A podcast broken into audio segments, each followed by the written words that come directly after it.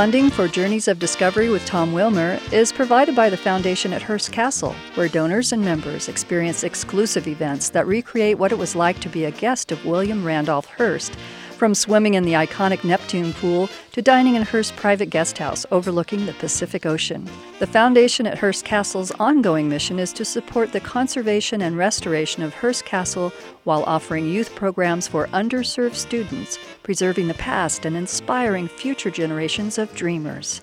Discover how you can become a member by going to foundation at hearst castle dot com and learn how you can support this unique and invaluable mission.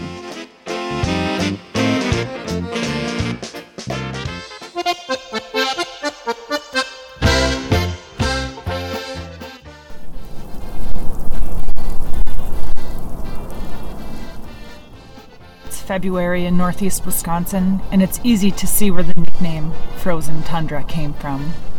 French for foot of the lake, Fond du Lac is nestled on the bottom of a massive body of water, Lake Winnebago. Spanning three counties, Winnebago is the second largest inland lake in the entire country, not counting the Great Lakes. At two hundred fifteen square miles, it's over six times the size of Manhattan. My name is Julie Henning, your guide to the Dairy State. Join me in Fond du Lac, Wisconsin for the opening weekend of the state's sturgeon spearing season. First, we talk with Craig Molitor, president of the Fond du Lac Convention and Visitors Bureau. Craig paints a picture of the region and offers an outside-in glimpse into the influence of sturgeon spearing in the community. The really fantastic thing about sturgeon spearing in the Lake Winnebago system is that our sturgeon population is so healthy. Next up is Chris Dobbins, sergeant of the Fond du Lac County Sheriff's Office and a member of the Fond du Lac County Sheriff's Office Dive and Rescue Team. Trained in underwater rescue, Sergeant Dobbins is the first on the scene when people are stranded on or trapped under the water. This year with the ice conditions, you know, we're not expecting any problems, but again, we go by the standpoint, you know, as law enforcement, that no ice is ever safe. Tiffany Vinny is the manager of Dutch's Trading Post, a bait and tackle store serving the community for over fifty years. A source for sturgeon spearing supplies, Dutch's is busy printing replacement licenses before opening day. We've had several phone calls today for last-minute supplies, and down to having to get a spear yet for tomorrow. And finally, we hear from Kathleen Klein, outreach coordinator for the Sea Grant Institute at the University of Wisconsin-Madison. I try and let them know what a treasure we have here. I mean, it's something that, that there just isn't anywhere else in the world.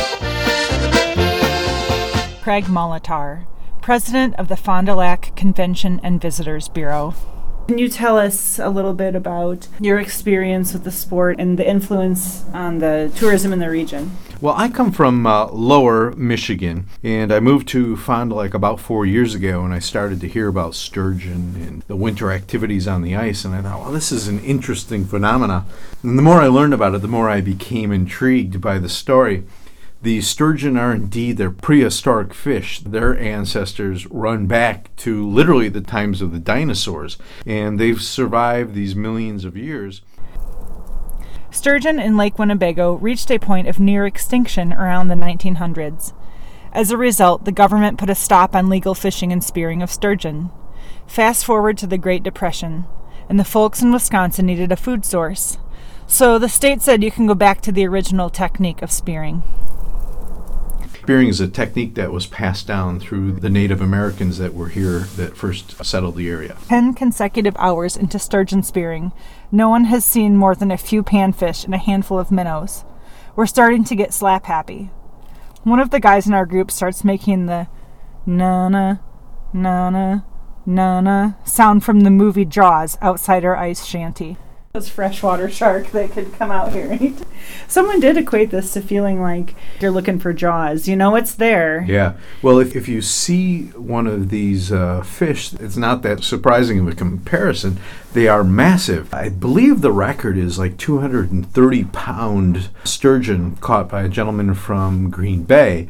But yesterday, uh, opening day of sturgeon spearing season here in Wisconsin, they were pulling one hundred, one thirty, one forty pound fish out of the water. They are huge fish.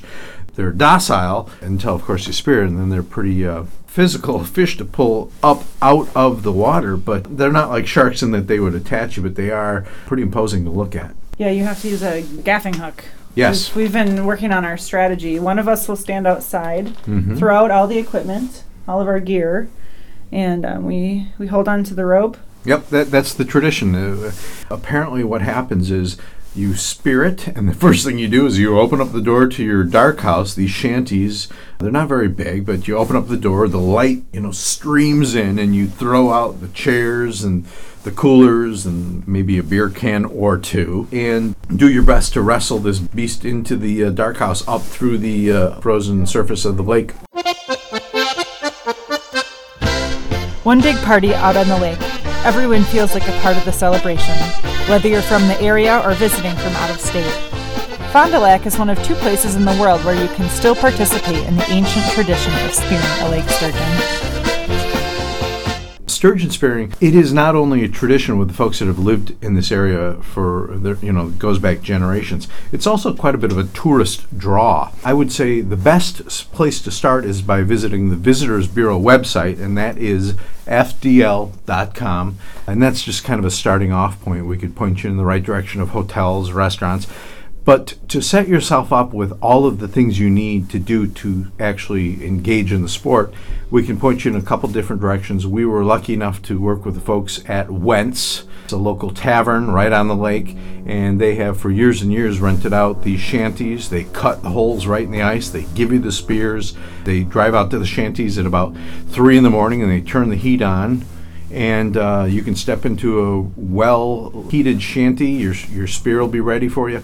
The one thing you need to do ahead of time is get your license. Licenses must be taken out by the end of October. So that's the one bit of pre-planning you need to do. But otherwise, you can just step into the shanty day of opening season and uh, go at it. Yeah, really just open the door and fish. Yep. Besides securing your license, gearing up, bundling up, and getting your shanty set up, first-time spearers should be aware of the harvest cap that is set by the Department of Natural Resources each season. Even though sturgeon spearing spans two weeks, once the numbers are met, the season is over for the year.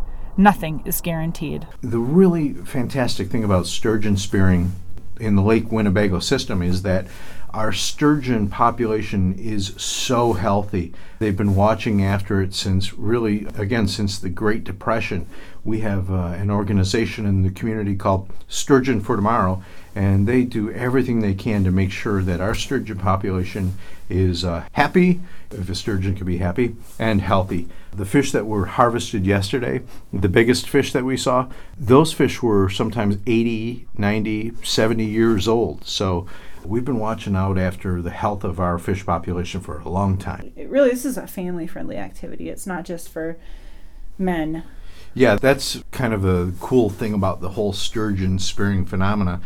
And it may be stereotypical to say this, but if you think of deer camp, it is often a bunch of guys going away, and that's fine. But the thing with sturgeon spearing is that it is often just a big family gathering. The tradition of sturgeon spearing is held in families, and so moms come out, kids come out, dads come out, grandparents come out. So standing in line yesterday looking at the folks that had speared their sturgeon, I would say there were as many women there with their sturgeon as men. And there were kids, there were dogs running around having fun. I mean, it was just, it was essentially a family party. Fond du Lac has the kind of family gathering where outsiders are more than welcome to step right in and have fun along with us. Ice fishing is fun, but it's also dangerous. The ice shifts and settles, the sun warms and weakens the ice, and sometimes Mother Nature is cruel. Each season is different, and people have died, trapped in their vehicles that have plunged to the bottom of the murky depths of the lake. On call twenty-four seven is the Fond du Lac County Dive and Rescue Team. This year, the department has access to a high-tech airboat that looks like something that's used on a Louisiana bayou. Racing against time, the boat speeds out on the ice with an underwater dive team suited up in dry suits, ready to plunge into the lake. Sergeant Chris Dobbins has been with the department for over a decade. He demonstrates some of the scuba gear the department uses for winter water temperatures and gives some common sense tips for staying safe during the sturgeon spearing season.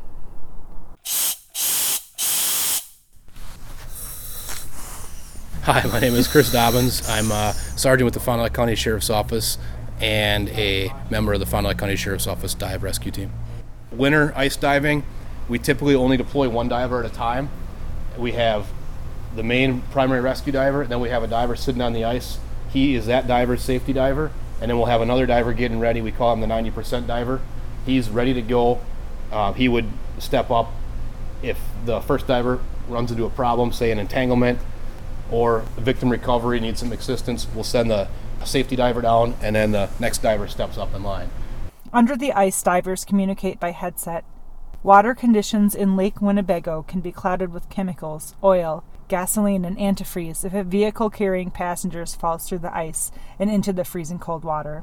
We have the ability to run communications with three divers with headsets. So we used to have to communicate with tugs on the rope. The days of that are kind of gone because we can talk. And as one of the team leaders, usually myself or Jeff or one of the guys on the headset, so we can get a feel of what the divers are doing. We can kind of control, you know, what's going on underneath the ice as well as on top of the ice. You can get a pretty good feel of what the divers are doing, how heavy they're breathing, uh, what they're encountering. Before, you're down there by yourself, and we don't dive in the Caribbean. We dive in Lake Winnebago. Sturgeon spearing, great, clear ice, clear water.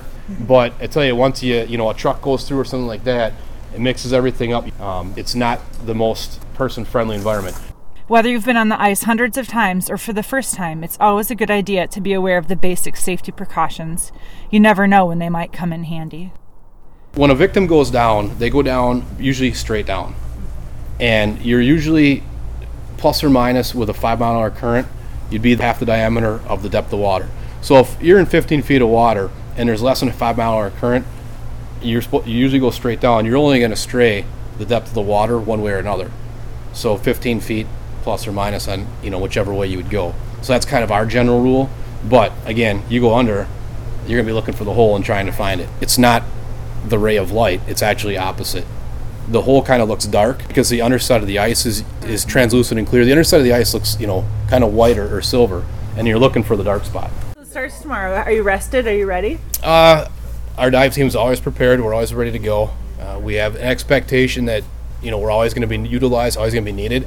This year with the ice conditions, you know, we're not expecting any problems. But again, we go by the standpoint, you know, as law enforcement, that no ice is ever safe. So, you know, we, we have the expectation. Our equipment's ready. Our dive team's fully aware that it's certain spirit and what's going on. Do you have advice for new person? One? Well, people that are just traveling on the ice, you know, check at some of the local places before you go out. A lot of the gas stations along the lake, they have a pretty good idea what's going on with the ice conditions.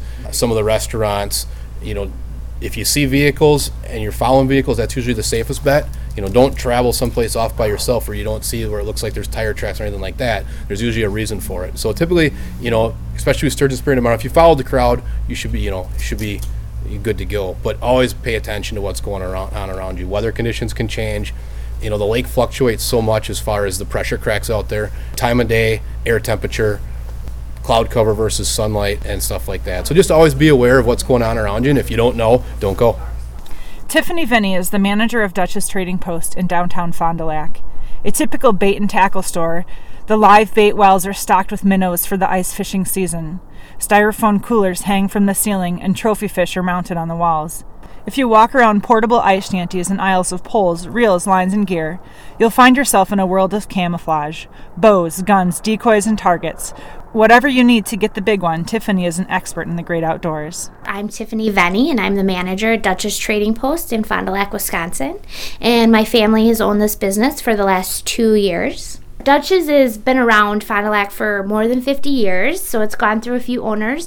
Um, it's best known for being a bait and tackle store, but we also are a archery store, which carries Matthews, Hoyt, and Mission bows, and we're also carrying crossbows now. And we have a fully stocked gun department as well. In the time that I've been in here, which has been maybe half an hour, two people have come in for their sturgeon replacement licenses. Is that a last-minute scramble kind of thing? Definitely. We see that every year. You know, you buy them kind of early. You buy them in October. So there's always a couple that go missing and have to get them replaced. And we've had several phone calls today for last-minute supplies and down to having to get a spear yet for tomorrow. So we see a little bit of that every year. And you and your husband will be out tomorrow. Yes. And you said you are not spearing, but he is. Right. And so can you walk us through what, ha- you know, you get up early. What's the tradition? Yeah, I've only, I'm new to the tradition. Um, my husband's family has been spearing out on Lake Winnebago for quite a few years. And after we met a few years ago, he took me out for my first sturgeon spearing experience. And it's really neat. It's a lot about family. It's a lot about tradition. It's a lot about just getting out there and enjoying it and the camaraderie. And, and I don't even need to throw a spear to have a good time. It's just fun to be out there and to to see the excitement when somebody spears a big sturgeon, and, and it's really a lot of fun and something we enjoy doing together. Is it romantic? Well, you know, sturgeon are not the most attractive fish, but we do. We enjoy it. Any anytime you can find something that you both enjoy and can spend time together, that's I think that's great. Do you know of any other couples that have met on the ice? Oh, um, that, I don't know of any that have officially met on the ice, but um, my parents go out together, their best friends go out together. Um, we have a lot of couple friends that we know that go and enjoy this together, and, and it really, like I said, it is a good time, um, and people enjoy just getting out there and experiencing, and are always happy for people when they do get a sturgeon. Have you heard any fish tales? Yeah, I think uh, it's like any hunting or fishing. There's always that myth of seeing the biggest one and hearing about how big it was, and and you wonder, you know, if that's an exaggeration. But working down here, you hear a lot of great stories. True or not, they're always great to hear, and it's always a fun time of the year, and we really look forward to having people come into the store. And you might have heard the story ten times, but it's always fun to share those stories, and, and that's the kind of place Dutch's is.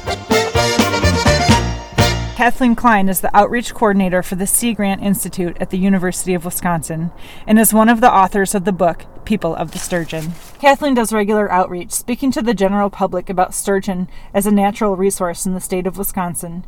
She speaks to our group on the evening of opening day. I try and let them know what a treasure we have here. I mean, it's something that that there just isn't anywhere else in the world. One of the um, one thing that I get asked a lot, and, and you guys probably already know this, but um, a lot of people, especially who are unfamiliar with spearing as a sport anyway, they kind of start asking me, well, why why do they let people spear sturgeon? Yeah. That's terrible. Why, you know, that's awful. And and um, I try to explain to people that this is a culture that goes way, way back, and it goes back way before um, Europeans were living in this area. It goes back to when the first people were living here, Native Americans.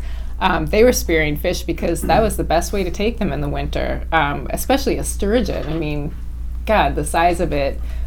Kathleen spent a summer at the State Historical Society researching all of Wisconsin's fish laws. Going back to like eighteen seventy-four, when they first decided to have a fisheries commission, initially it started out with all of the laws that they started enacting were just um, straight through the legislature. So one of the things that really popped out to me was that the areas that kept getting the exceptions were around Green Bay, along the Mississippi River, like around Prairie du Chien, and around Lake Winnebago. Um, And so I was like, well, okay, so these are all the areas in Wisconsin that were first settled, really. Green Bay is the, the oldest settlement, then Prairie du Chien, Lake Winnebago was not far behind.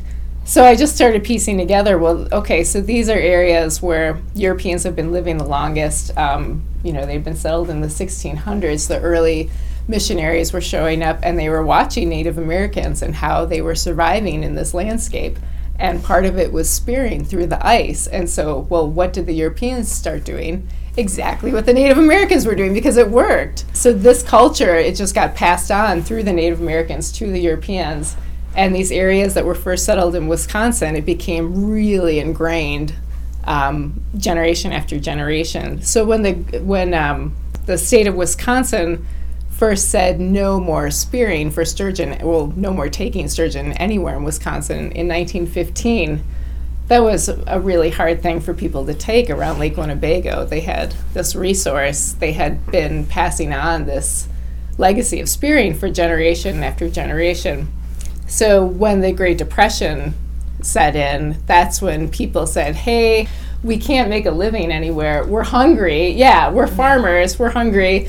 Um, we're used to being able to go out on the ice during the winter when there wasn't as much going on on the farm to be able to take a fish, a sturgeon that could feed our family for quite a while, um, Hayes State Legislature reopened this for us. And so there was a lot of pressure.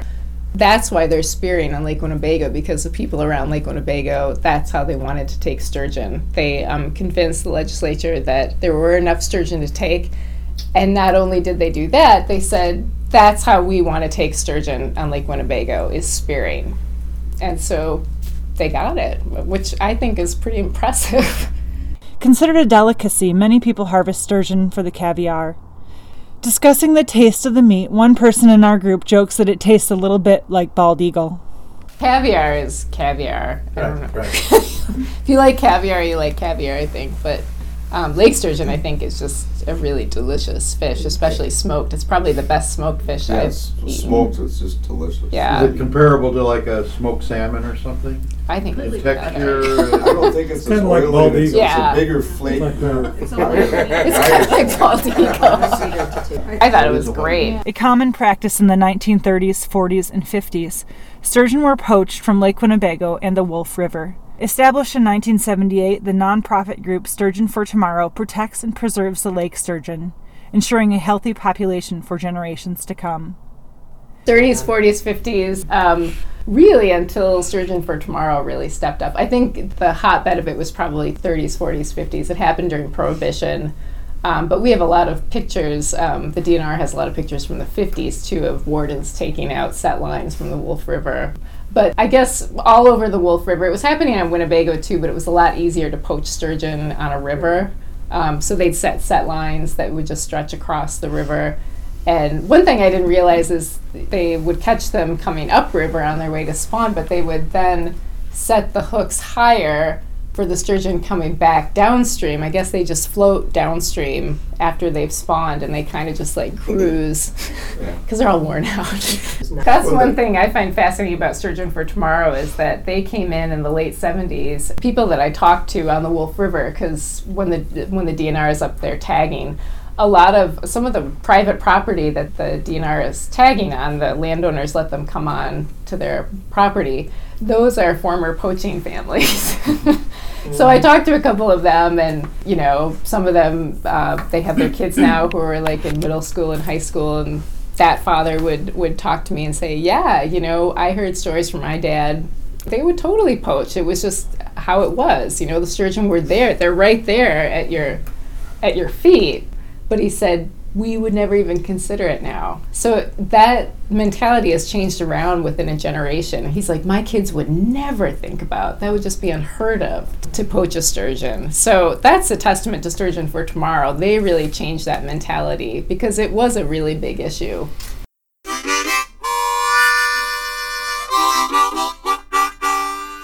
I got the sturgeon spear fishing blues. I'm Julie Henning, and you're listening to Journeys of Discovery with Tom Wilmer, a weekly featured podcast on N P R dot org. I'm spending the whole day tomorrow looking down the hole. And I'm from Poland, they call me a Pole. That's all I got.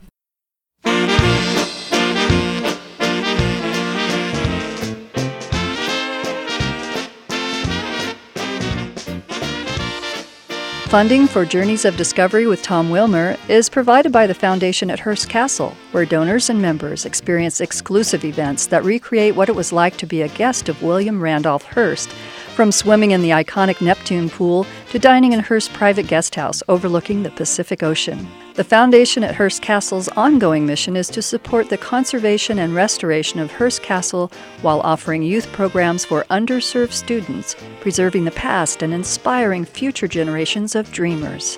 These children experience a world of science, technology, engineering, art, and math at Hearst Castle STEAM, along with studying the legacy of Julia Morgan, one of the most important women in the history of engineering and architecture. The Foundation at Hearst Castle not only changes the lives of children, but also provides lifetime memories and unrivaled experiences for our generous donors and members. Discover how you can become a member by going to foundation at hearst castle dot com and learn how you can support this unique and invaluable mission. You've been listening to the Lowell Thomas award-winning travel show Journeys of Discovery with Tom Wilmer, a featured podcast on N P R dot org's podcast directory. You are invited to subscribe to Journeys of Discovery with Tom Wilmer on N P R dot org, N P R One, iTunes, Stitcher dot com, and more than twenty other podcast channels around the world. To learn more about Tom Wilmer's journeys around America and the world, log on to thomas wilmer dot com. This is Roseanne Cash, and I'm sitting here with Tom Wilmer. Please support your local N P R station.